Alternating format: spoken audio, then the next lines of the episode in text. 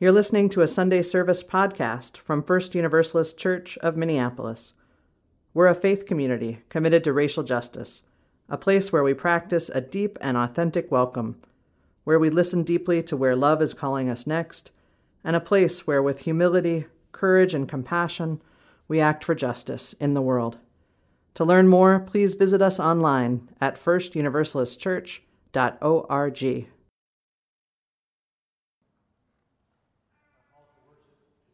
comes from psychologist and author Mary Plouffe. She writes, I believe in silence. As a clinical psychologist, she says, I spend my day talking. Therapy patients arrive on the hour and we talk. Sometimes the words are powerful, heart wrenching, devastatingly true. Sometimes. The silences always are. I've come to trust them more and learned to translate their particular language. We speak volumes, you and I, in our silence. There's the silence of fear, fear that fills the space between us as you struggle to convince yourself that the risk of connection, connecting is worth taking. I sit a mile away across a space littered with wounds I can only imagine. But I can imagine, my silence says, and I am still here. There is the silence of withholding. Saying nothing, you convey your disbelief that words could do anything but make things worse. To speak a truth makes it real, and there is no going back. But you are here because you cannot go back. My silence responds. There's the silence of loss that knows no words, for which no words are big enough or powerful enough or deep enough to convey what only silence can. I step into that devastated interior landscape to witness silently. If we can be together long enough, perhaps we can find a way to believe the loss will not kill us both. I know the silence that follows just the right words, the ones that fall unbidden from my lips or yours, surprising us both with their astonishingly obvious truth. We collapse into that silence together, breathless. We sit softly in it, letting it surround us with echoes of meaning. The ripples it sends out will await another day for analysis or exploration. We know the truth now. It binds us together in this moment. That is enough. I learned years ago, she writes, when I thought music might be my calling, that the notes are only tools. Music is made in the spaces between the notes, the phrasing, the transitions, the silences. So too in this world of healing with words. Oh, I work hard at the words, she says. I refine them and parse them and shape and color them for each person who shares their story with me. I work at them because they take us to the precipice, to the edge of truth. But I believe in the silence, the all knowing and unknowing, devastating silence that exists beyond the precipice. I believe in it because that is where healing lies. Come, let us worship together. Good morning. Thank you for that beautiful music. I want to thank you all for inviting me to be with you this morning on this Labor Day weekend. Peace be with you all. I'm aware that there is a great diversity of belief and understanding of spirituality in the room, which I respect very much. And today I'm going to talk a little bit about my own spirituality, and I have many words in which to describe it spirit, the great mystery, energy, higher power, and God. The truth is, my beliefs are still evolving, still emerging, so please bear with me. I want to thank also Justin for inviting me to be with you today and thank my children for behaving so well during this church service. On Friday of next week, so this coming Friday of this week, I guess, uh, September 7th, I will embark on a spiritual journey of sorts, a pilgrimage. I'm going to run the Superior 100 mile trail race on the Superior Hiking Trail of the North Shore of Lake Superior. This will be my second time doing the race. Last year was my first. The race is all on foot. It's 103.3 miles total and all on the Superior Hiking Trail. It has a 38 hour cutoff, so there is no sleeping until the race is over. A lot of people ask me, why in the world would you do such a thing? That sounds horrible, they say. That's crazy, they remark. That's the last thing I'd ever want to do, they exclaim. Okay, I get it. But the truth is, there are many reasons why I do this, and some of those reasons have great depth. I couldn't help but speak about it this morning because it's coming up so close and because it's become such an important part of my life. I first discovered trail running in 2015 when a couple of fairly new friends, dads I met through my children's school, invited me to come with them on a trail run around Afton State Park. Anybody been there, Afton State Park? It's one of my favorite parks in all of Minnesota. It's a beautiful place. I fell in love immediately. I realized that trail running was a deeply spiritual endeavor. Trail running is a way of praying my experience. Each run is an adventure, and each run offers me opportunities for transformation. On that first run, my friends encouraged me to sign up for a trail race. They said, You can do it, it's no problem, just go for it. So I did. I signed up for a, a trail marathon on the Superior Trail. It was my first marathon ever, and it was a, a trail marathon. And as it turns out, I really needed this. I didn't fully realize it then, but I was going through a particularly difficult time with my job. I was down, I was tired, depressed, deflated. The feeling had been slowly seeping into everything else in my life, too. My wife noticed it, my children noticed it, my friends noticed it. I simply wasn't myself. Now, I love living in Minnesota. I'm a transplant from Indiana and some of the other places I've lived. But this northern climate has taught me that I am quite susceptible to a bit of seasonal affective disorder. The changing of the seasons is so powerful here, so stark from late summer to winter, which is precisely where I falter. I'm solar powered, so to speak. so when there's less light, I kind of slow down. And when there's more light, I speed up.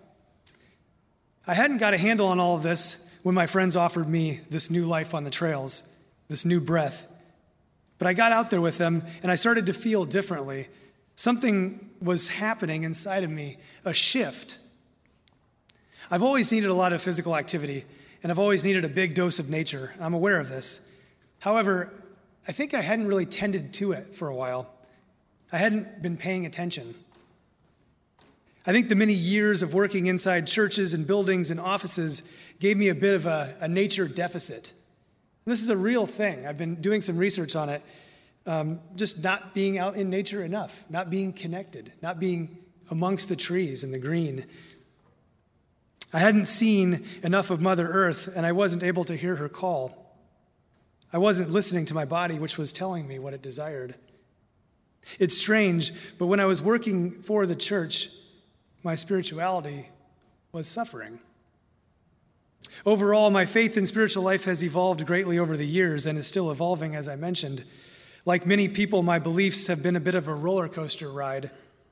From my time in Colorado as a ski bum at 21 to winding up at Luther Seminary at 29, one day I had no idea what I believed. The next day I thought I was enlightened.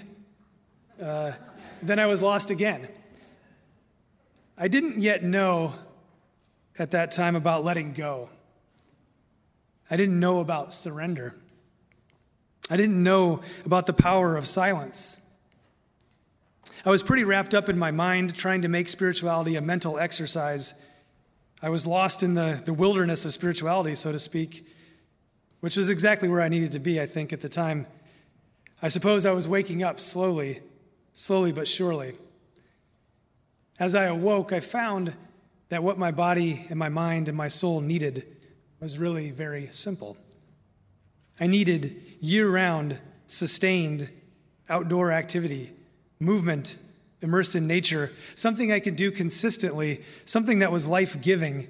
I needed the fresh air on my skin and to be grateful for it. I needed time to ponder the great mystery out in the places where I find the great mystery most accessible. I needed trees sunshine, moving water. I found this on the trails. I also found community. The trail running community is incredible. It's really the kind of community that every other community wants to be like. People tend to have great attitudes, they tend to be very grateful, they all love being out there, they love being together, they love the natural world. I spend time in community on the trails with extremely supportive people who are also some of the deepest listeners I've ever met. And they're okay with long periods of silence. I mean, really long periods of silence.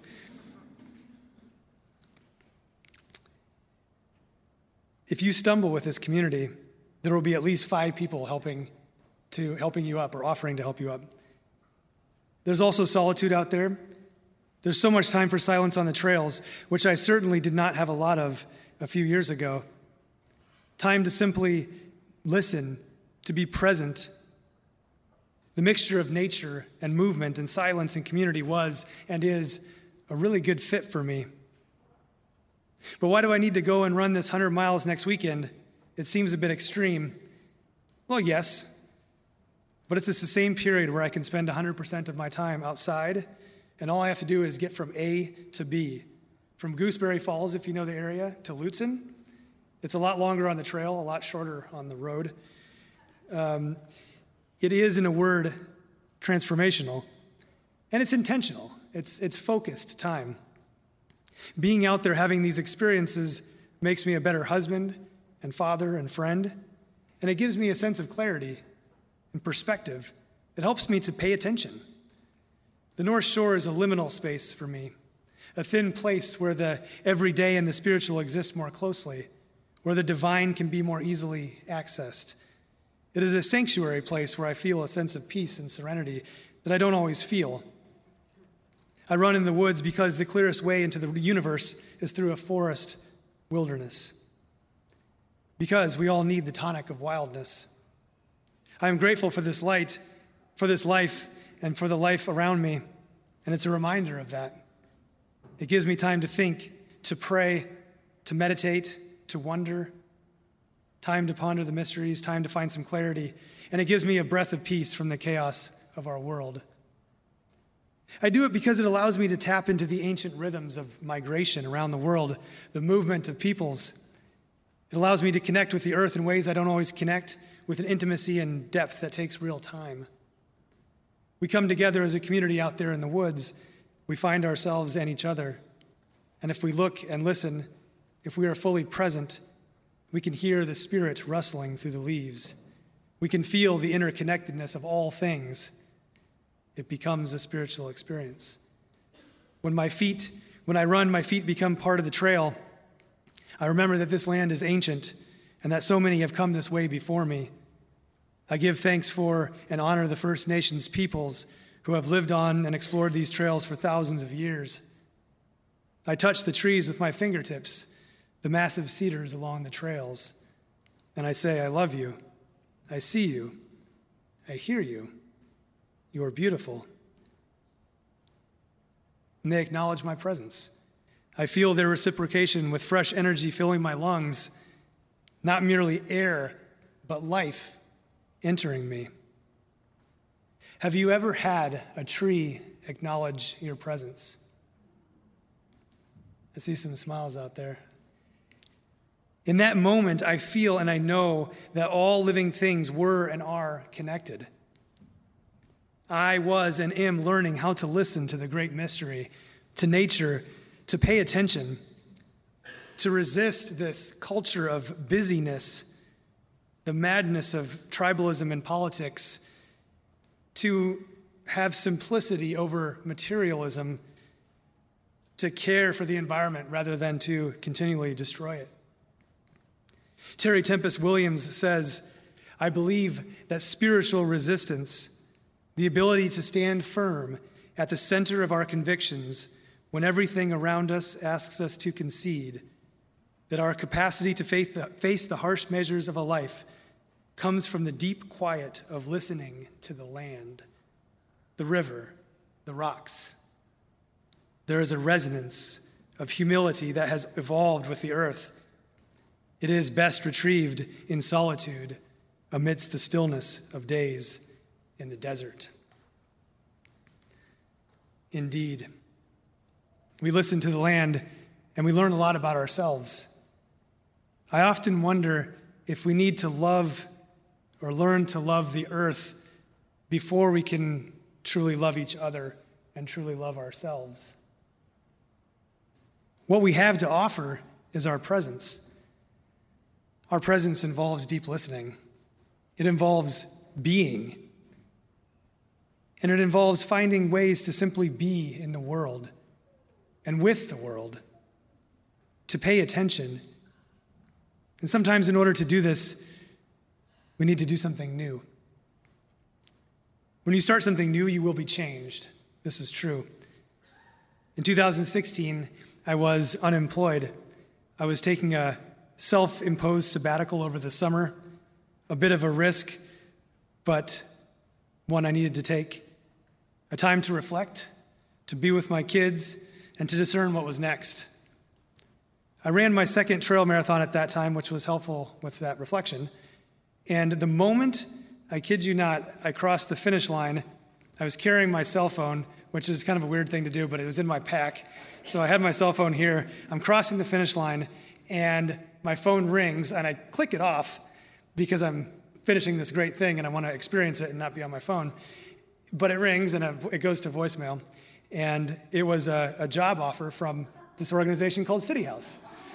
So once I collected myself and I got hydrated and I sat down for a while, I listened to the voicemail, called them back. They offered me the job. I accepted. City House is where I work now. I don't think it was a coincidence. I really don't. I can have a whole sermon on that alone. However, it was a beautiful thing. City House, Justin said a little bit about this, but City House is a small nonprofit that offers spiritual listening to members of our community who so often feel unseen and unheard.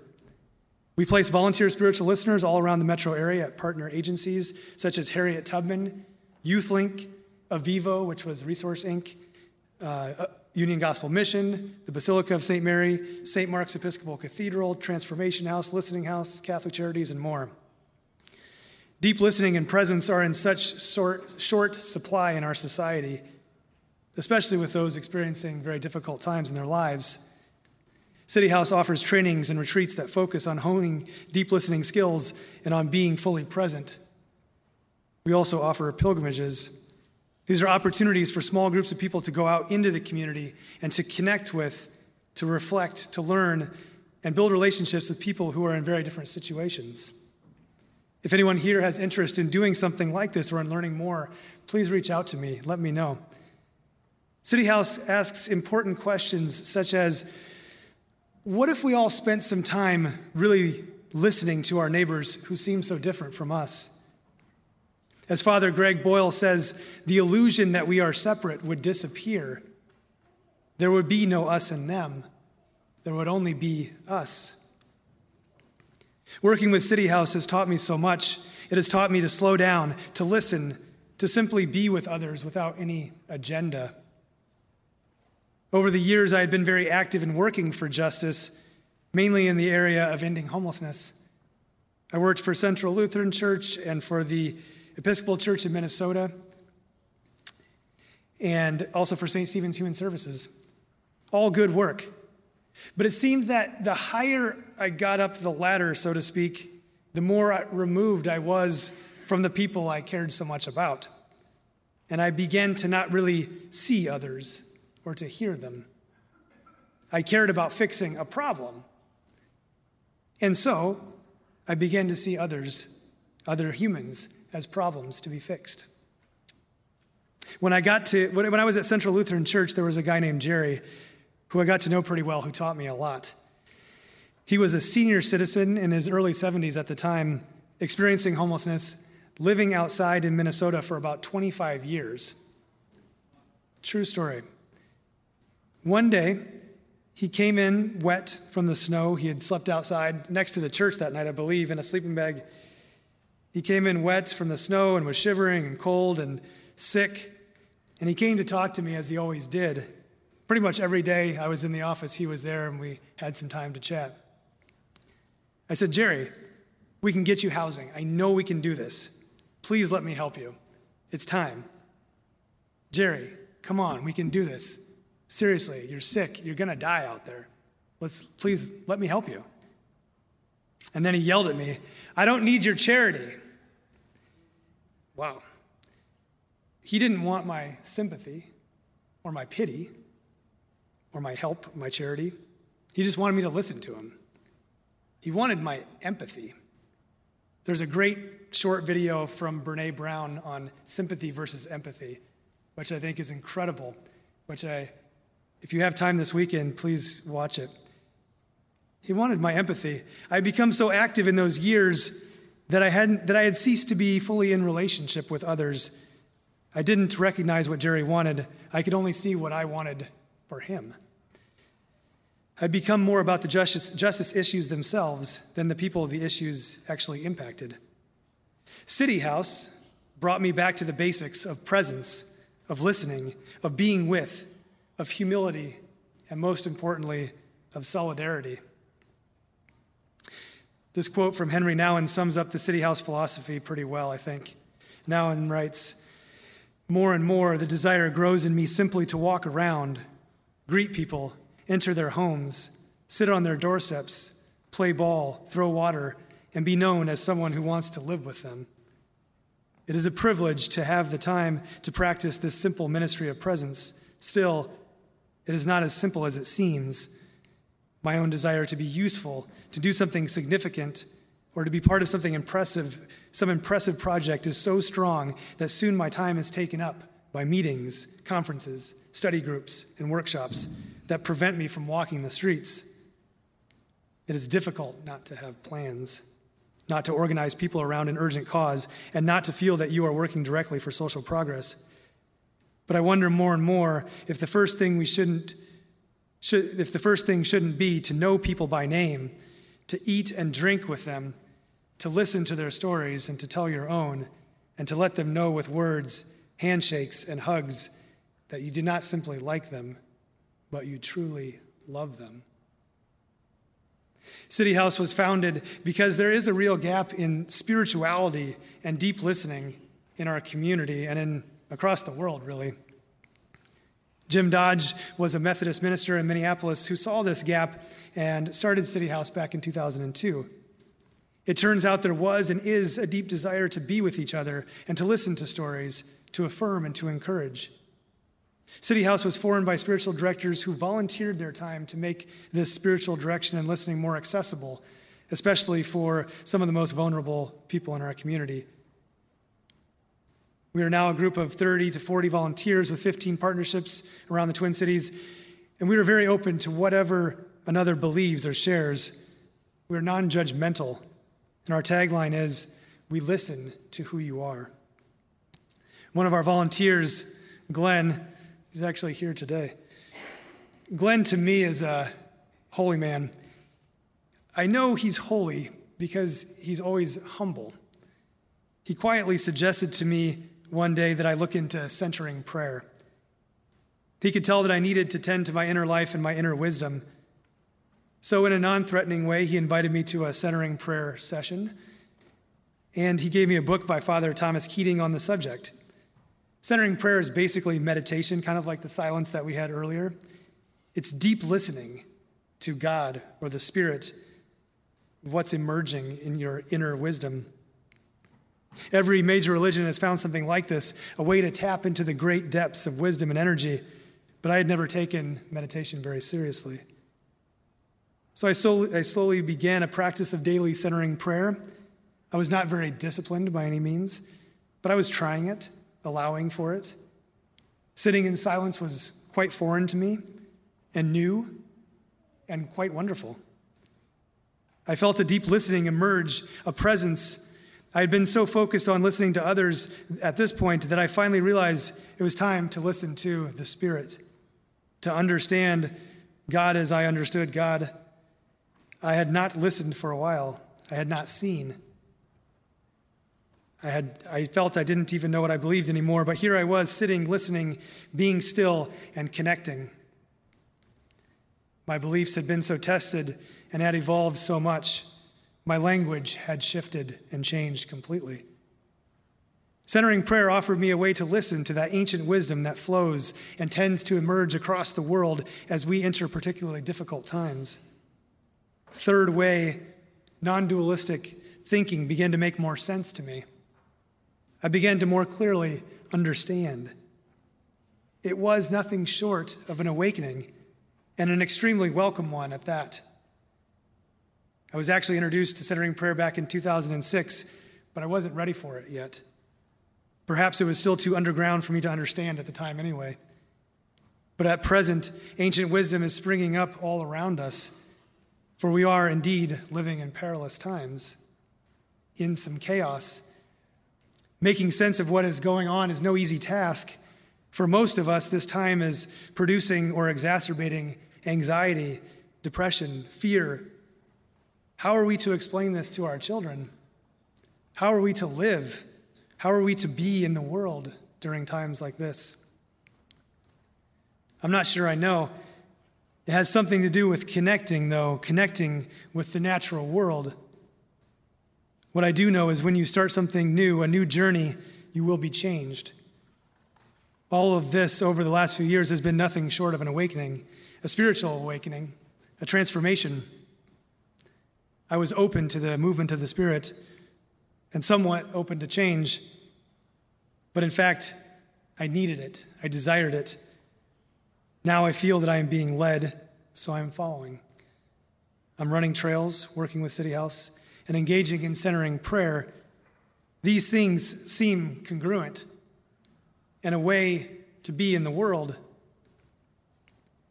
As I prepare for the Superior 100 mile trail race next weekend, I know several things. It will be a time of meditation. It will be a time of immersion. It will be a time of silence. It will be a time to listen to nature, to the Spirit, and to others. And as I lament the ending of summer and prepare for the fall, I know that my transition will be eased by this time immersed in nature. It won't be the same experience as last year. We'd need a whole nother hour for that. But it will be a profound experience nonetheless. I will be changed. When there is struggle, there is ultimately some clarity that helps to make sense of some things in this great wonder we call life, to make some sense of how to be in this messy world. The wisdom around us and in us is so often unseen and unheard. Our neighbors, especially those experiencing difficult times in our community, are so often unseen and unheard. Nature is so often unseen and unheard. What happens when we begin to truly open up and to see and to hear our brothers and sisters, to tap into the ancient wisdom that is all around us and most, most importantly, within us, to feel that all things are interconnected? I'll close with this quote from Terry Tempest Williams. I love this. She says, I pray to the birds because they remind me of what I love rather than what I fear. And at the end of my prayers, they teach me how to listen. This fall, let us take some time to see and to hear, to pay attention and to be with, to look and to listen, to feel the presence and to be present. In wildness, we are seen and heard. Peace. Thanks for listening. If you enjoyed this podcast, please consider supporting our ministry. Text First Univ, that's F I R S T U N I V, to 73256 to make your gift. If you are able to join us in person for Sunday worship, we'd love to see you in church. To learn more, visit us online at firstuniversalistchurch.org.